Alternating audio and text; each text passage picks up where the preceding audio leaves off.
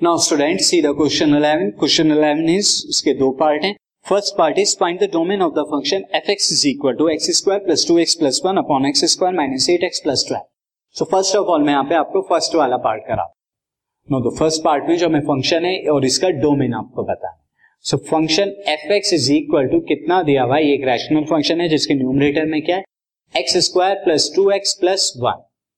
और डिनोमिनेटर में क्या है? डिनोमिनेटर में X square minus eight X plus twelve ये हमें दिया भाई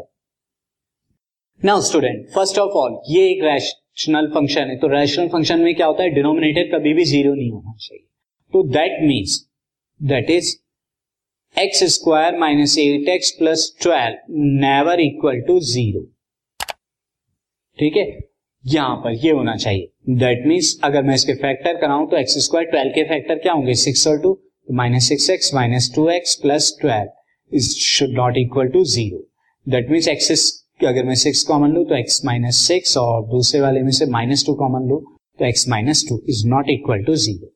this implies that X should not equal to six and X should not equal to minus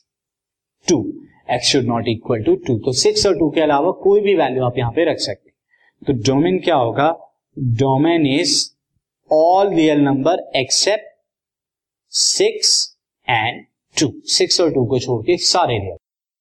ना अब इसके सेकेंड पार्ट को चलते हैं तो सेकेंड पार्ट में हमें क्या दिया हुआ है? Second part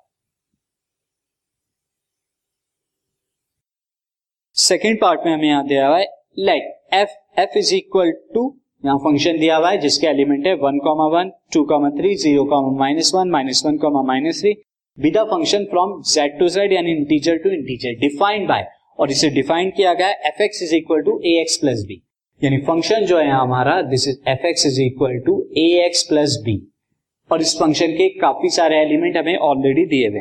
for some integer A and B यहाँ पर ए और बी क्या है? ए और बी आर इंटीजर्स हमें ए और बी की वैल्यू यहाँ पे फाइंड आउट करनी है। सिंस एफ़ एक्स हमें दिया हुआ है दिस एफ़ एफ़ एक्स को जो फ़ंक्शन हमें यहाँ दिया हुआ है मैं इसे जो है, उसी फॉर्म में लिख देता हूँ F is equal to this is दिया हुआ one comma one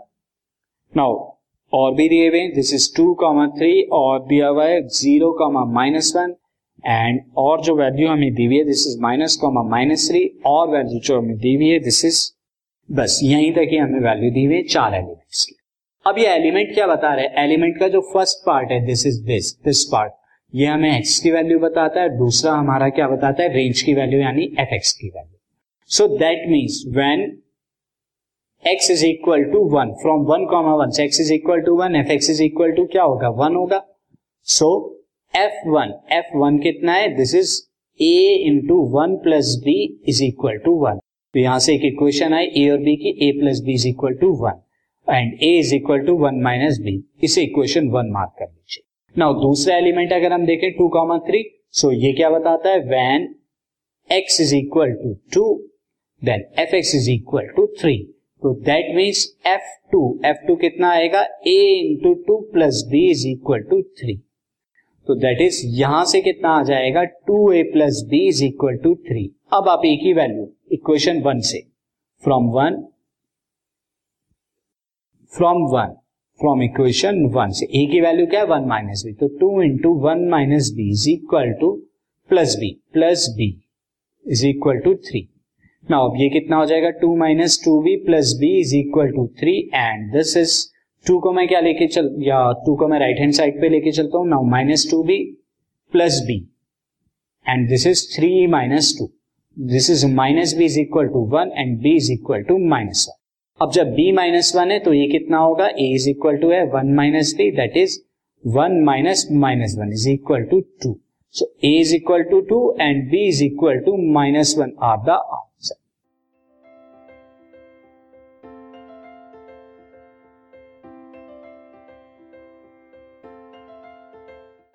this podcast is brought you by Hubhopper शिक्षा अभियान अगर आपको ये पॉडकास्ट पसंद आया तो प्लीज़ लाइक शेयर और सब्सक्राइब करें और वीडियो क्लासेस के लिए शिक्षा अभियान के यूट्यूब चैनल पर जाएँ।